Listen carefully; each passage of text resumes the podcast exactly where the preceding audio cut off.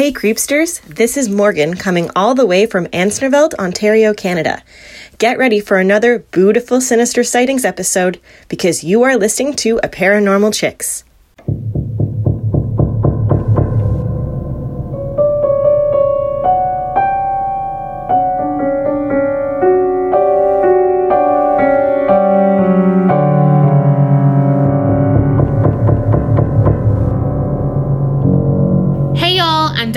And I'm Carrie. and we are Paranormal Chicks. Sinister Sightings 54.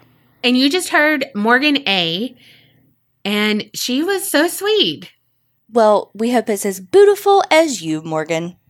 And of course, a little creepy, you know. Oh, absolutely. Well, I Mhm. mean, that's implied with the boo tiffle. Wait, are you saying she's creepy? I mean, Morgan, she just called you fucking out. I mean, aren't we all a little? Some more than others. So if you want to do a creepy intro instead of a cute intro, you can go over to patreon.com forward slash the APC podcast.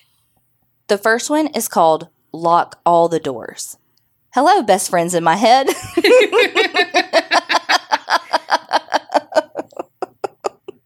that made me laugh way too hard. When I was 18, my first full time job after graduation was dispatching for a plumbing company. The office was in an industrial complex that wasn't in the best of neighborhoods. I loved that job. I worked 3 p.m. to midnight. I was left alone because management went home, and I could open the side door to listen for the phone and chain smoked where the parts and equipment were kept. I mean, that sounds like my perfect job as an 18 year old. We had to keep the manual parking lot gate opened, but I could lock the door that led from the outside into the office lobby. The dispatch area was in a glassed off area with its own door and lock. One night around 11 p.m., a tech called in that he was on his way in to pick up some parts. I went ahead and unlocked the outside door and went back to my area. I heard the outside door open and looked up to see a lady in ripped clothes and covered in blood. It wasn't like the movie Carrie, but it was enough that I couldn't tell where it was coming from. She finally got out that she had been in an accident on the freeway. This immediately set off warning bells. We were about a quarter of a mile from the freeway, but to end up standing in our lobby, she would have to have passed a gas station, two motels, and a fast food restaurant. I told her I was going to call 911 for her, and she tried to talk me out of it, saying she didn't have insurance and could she just use the restroom to clean up. I sent her to the restroom the tech guys use in the garage because one, I didn't want her wandering the hallways to the other restroom, and two, I wasn't about to leave my locked area. I didn't want to be out there with her or if someone was after her. I heard the restroom door shut and I called 911. I heard the door open and shut again, but she didn't come back in the lobby. The ambulance arrived soon after and couldn't find any sign of her. When the police arrived, they confirmed that they didn't see any sign of a car accident on the freeway or any of the nearby side streets, and nothing had been called in. About a week later, we heard a lady's body had been found in a dumpster behind one of the businesses. I'll never know for sure if it was her because this was 1998. The internet was still new, and I never saw a description of her in the newspaper. I've always wondered what the story actually was, and was that her? I also have stories of a toilet being clogged with condoms tied together, a couple that broke their toilet having sex on it, and the lady that tried to shove a whole turkey in the garbage disposal. But those are for another time. Creep it real. I love you, awesome ladies, and thank you for this wonderful community, Robin. Holy Hannah, that's freaking scary. Oh my, I would die. Like, and and I mean, it was almost like sidebar. Did that guy actually come get parts, or was that a setup? Ooh, shit. Because it's like, what are the odds of like you just unlock the door and then it's like ding ding ding, you know, like Uh-huh. the little bell of somebody coming in. Yeah. What the fuck? Mm. Well, that's what I'm always scared about. Is like someone coming up to me, like in my car on like a desolate road, and them covered in blood, and I'd be like, "Hmm, "I'll call 911 for you, but uh, Yes. can't come in because I've seen like Hills Have Eyes and everything else where they come in after you, and I don't want to be got." Or you're faking and you're Uh-huh. gonna get me. Yeah. and I can't run fast. They're having sex on a toilet. Look, I will fall off the toilet by myself. I don't need any help. That is one fetish hate. If that's your thing, that's your thing. But you know how they'll say like a blumpkin or whatever that is. Uh-huh. Mm-mm. That is not my thing. Mm-mm. Mm-mm. Mm-mm. More power to you if like your nose can handle that, but no thanks. Okay, the next one. One night I was doing my hourly patrol through one of the office buildings I guard. It's a repetitive task. Check an individual office to make sure no one is broken in. Turn off the light, shut the door, and move on. Very methodically. One office after another. It's mind numbing at times, though I'm thankful for the solitude. But something was different that night. I couldn't figure out what it was, but something was definitely pricking the edge of my subconscious. I was anxious. I was oddly anxious, actually. I felt exposed, as if I was being watched while I made my way through the dimly lit hallway that stretched out before me. Now, this office building itself is big during the daytime and full of people, but at night, when you're walking through the halls and your every footstep echoes menacingly ahead of you, it is damn near labyrinthine. The lack of windows and maze like floor plan has been known to have gotten more than a few folks turned around. I tried to shrug the feeling off as just being a byproduct of being the only person in the building. I made the next corner and continued my task. I opened the next office door, hit the light switch, and stood there for a moment while my brain registered what I was seeing. It had been cleaned out. No, they had all been cleaned out. No knickknacks, no family photos of the office workers, nothing. Simply an empty office. I was a little dumbfounded as I stepped back into the hallway and noticed that all of the nameplates had been removed from all of the doors. I then started to panic as another oddity finally dawned on me. Why was it so dimly lit? How long had the building been so dim? It was as if one fluorescent tube light worked in every other fixture. When I entered the building, the hallways were as brightly lit as they always had been. At least I thought so at the time. Thinking back on it, though, I don't remember ever entering the building at all. I just remember being there. I retraced my steps and made my way back to the exit, only to find that the glass door leading to the outside world was gone, replaced instead with the word exit painted in sloppy red letters on a white wall. Below the writing was a dripping, fresh, ominous red arrow that seemed to beckon me down the next turn.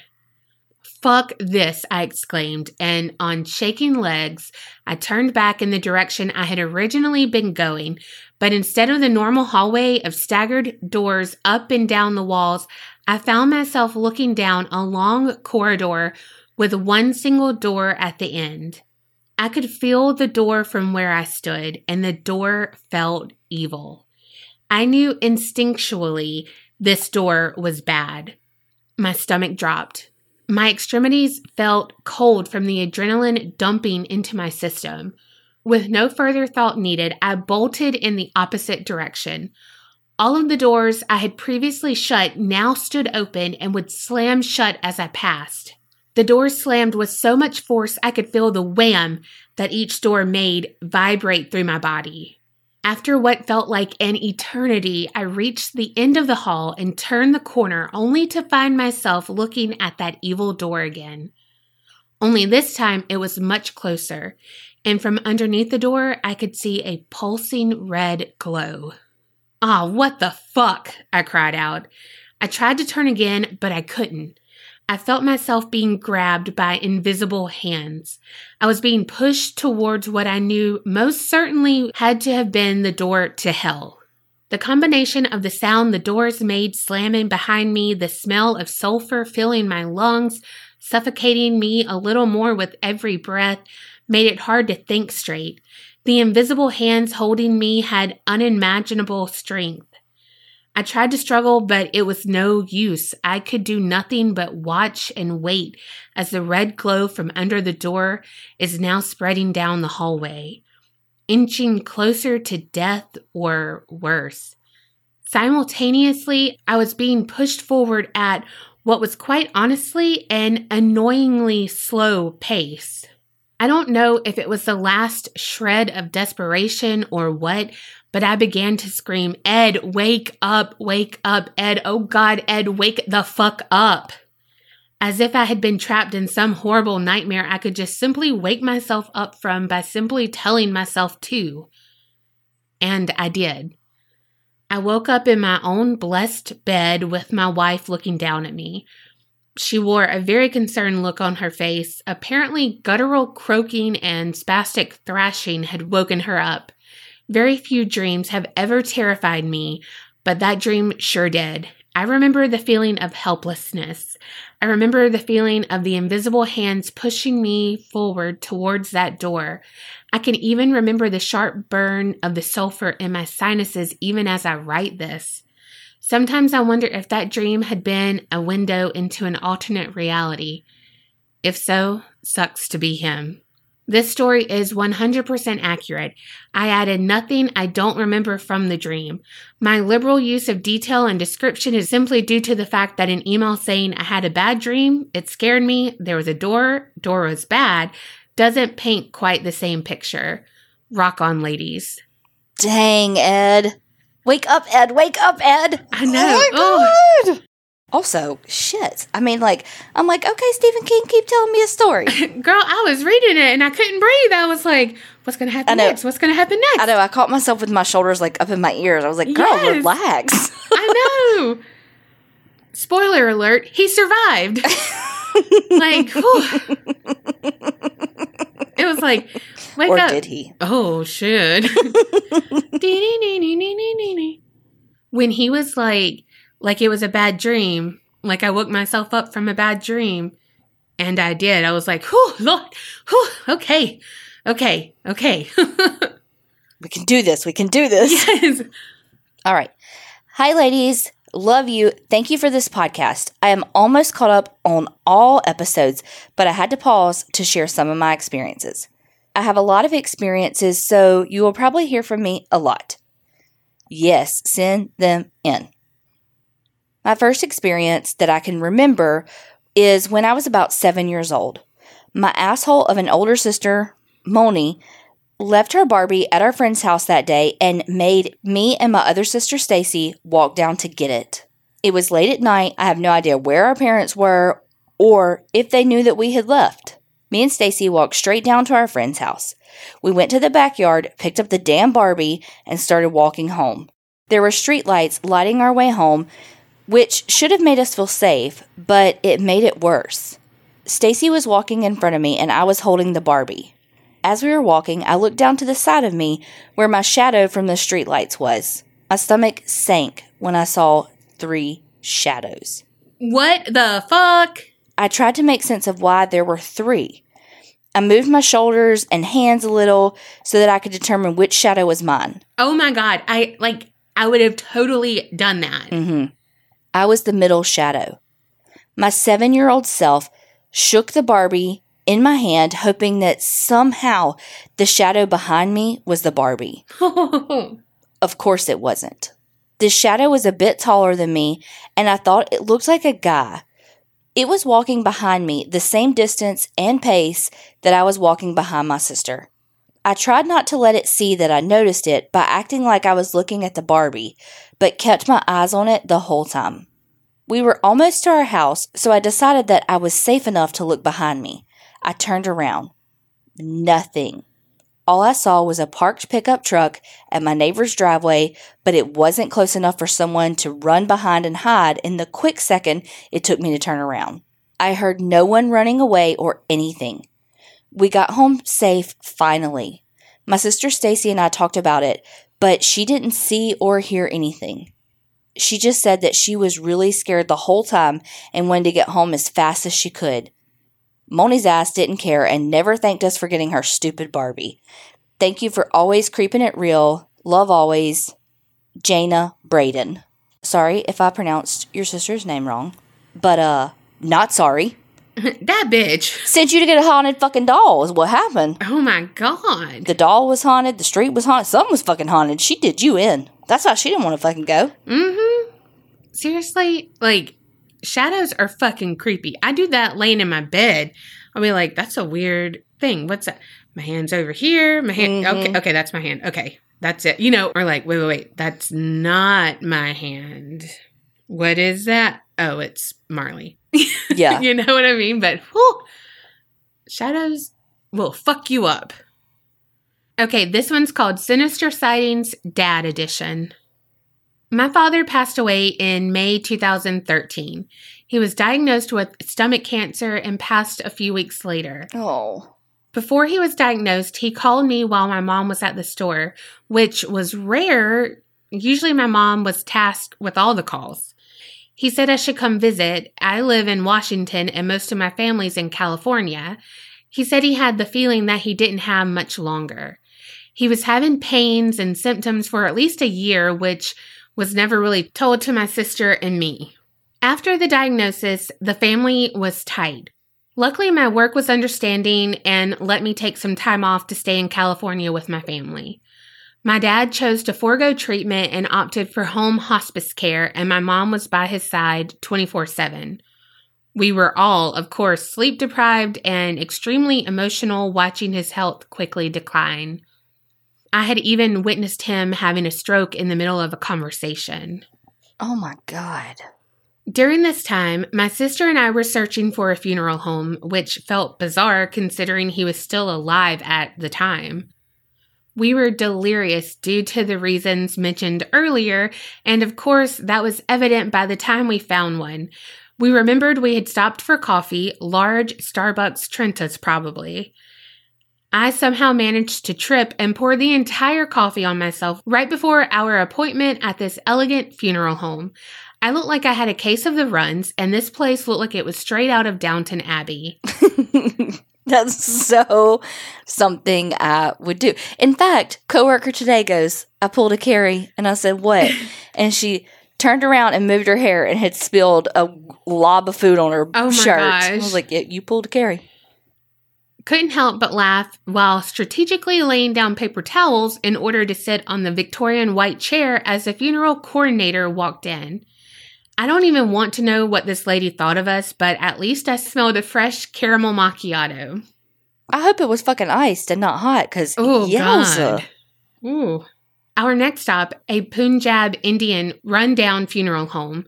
Well, now that's a sight. Two white women, my son who is so white he almost glows in the dark, and my mixed half white, half black nephew roll into this predominantly Sikh slash Hindu faith based funeral home. While we were there was because my father was a veteran and they also offered veteran burial services at a site that was roughly one and a half hours away. We happily ended up going with them. As we were about to leave, my sister casually commented on their colorful pins. She had a bit of a pin obsession at the time, and the assistant legit gave her a bundle of their funeral home pins as a parting gift. Another outburst of laughter ensued in the car. I'm not gonna lie, I am obsessed with pens too, and if they were colorful, whew.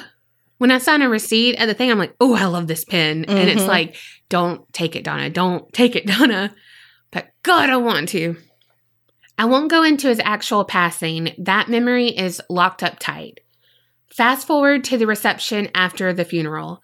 We had it in my aunt's backyard. Someone turned the radio on and it was set to a country music station. And no joke, the song that was on was my dad's favorite song by Hank Williams Jr. Oh. Another strange thing happened.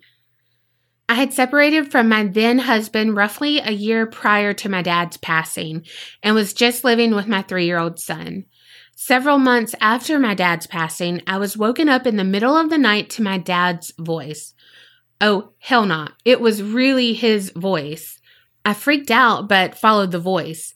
It led me downstairs to the Christmas book my parents recorded for my son. The book was open.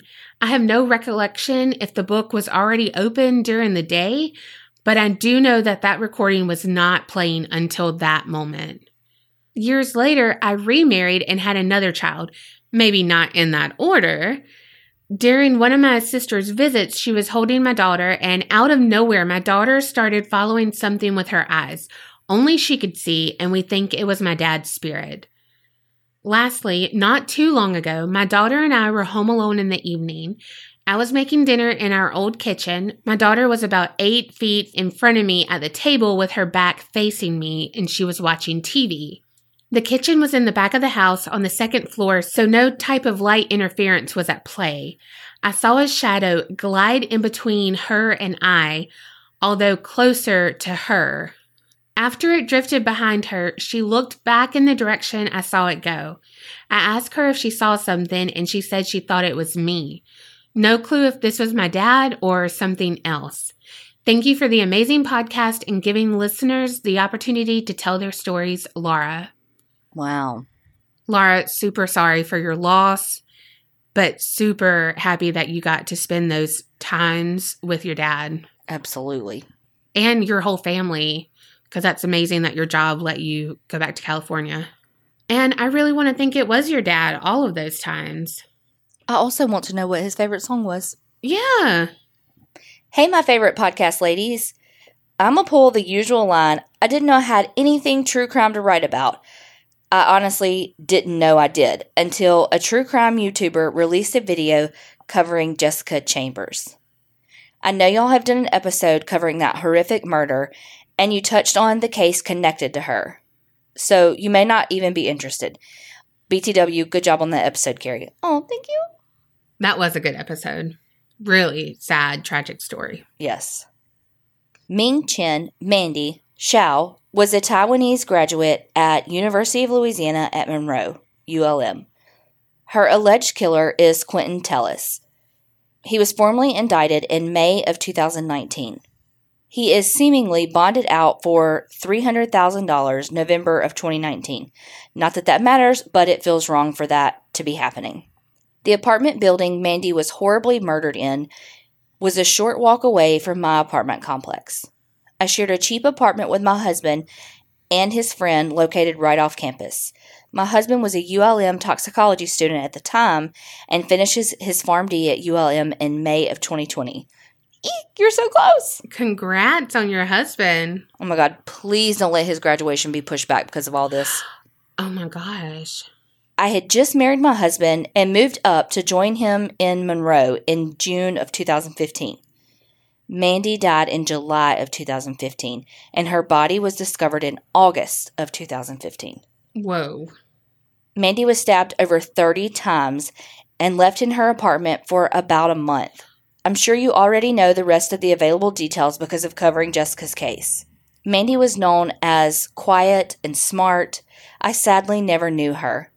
Her alleged killer, Tellis, had been seen with her at Walmart prior to her death. My Walmart. He then tried several times to use her debit card at my bank. It feels so oddly personal. What got me is I'd only heard about her once. I was at work in January 2016 and it was a passing conversation. I don't remember people really talking about it here or big news articles. Still, to this day, details and reports are slim and muted by the Jessica Chambers case. I never really knew about Mandy's murder until learning about Jessica's murder. And I've lived here almost five years now. I grew up an hour and 45 minutes south. I'm as from here as you get. Even though we're stated to have the highest violent crime per capita in the nation, our little city gets washed out. Mandy's case appears to have been washed out. She wasn't from here. She wasn't white. She wasn't a man. Knowing my city, this is probably why her case has almost vanished. Truthfully, very little catches our attention here anymore. Even news about serial killer Samuel Little's local victim wasn't a big deal. I hope Mandy receives justice. I hope Jessica receives justice. If Tellis isn't their murderer, I hope they goddamn figure it out soon. Sorry if this was long. If you can't tell, I'm passionate about how crazy this was. Andrea T.L. P.S. If you ever get a chance to look up crime statistics for Ouachita Parish and Greater Monroe, Louisiana area, compare it to the amount of press coverage. We just don't care here anymore. I left my old apartment for work, saw enough blood for someone to be near death, if not dead, asked any law enforcement I knew, and looked online and found nothing. Neighbors knew someone was stabbed and then carried away by someone, but that's all I know. Also, a boy was found dead in a gated pool area in the same area. Lastly, while I was in the hospital once, my mother witnessed a deceased man being pushed out of a car in the hospital parking lot. She alerted authorities, but was never asked for a statement and was told later by the hospital he was DOA. F HIPAA, huh? wow. Yeah, that's It's so hard when people are so desensitized. yeah. And I think that that's one of the fears of like the quote unquote true crime wave, which I don't feel like is necessarily a wave. I feel like everybody's always been this interested, Mhm. but there's just more for us to consume now. Yeah. But the thing is, is that we show the compa not just we, but like, The consumers of true crime. yeah, we show the compassion and everything. So it's not just like another one's dead, thrown out the window. Okay, check. You know, it's, yeah, absolutely.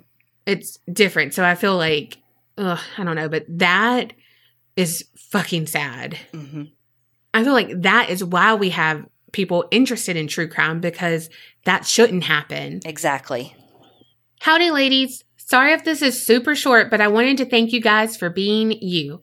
I'm one of the youths who listen to your show, and let me tell you guys, you have gotten me through so much. I feel so cool when people who me are too. like youths, like they said, like us. I know. Like, also, how young are you? Like, what is a youth today? I'm guessing like 15.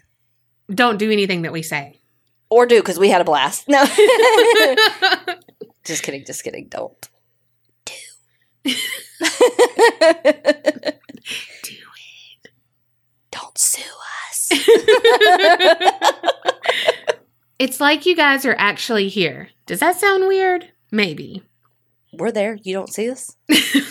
we would take up a lot of room if we were there, honestly. You'd hear us coming for sure. Uh, and you would knock over 20,000 things. Well, yeah, that's why I said you'd hear us coming. Okay, you know you were talking about something else. Don't even try to play that. It sounded like the beginning of Lion King.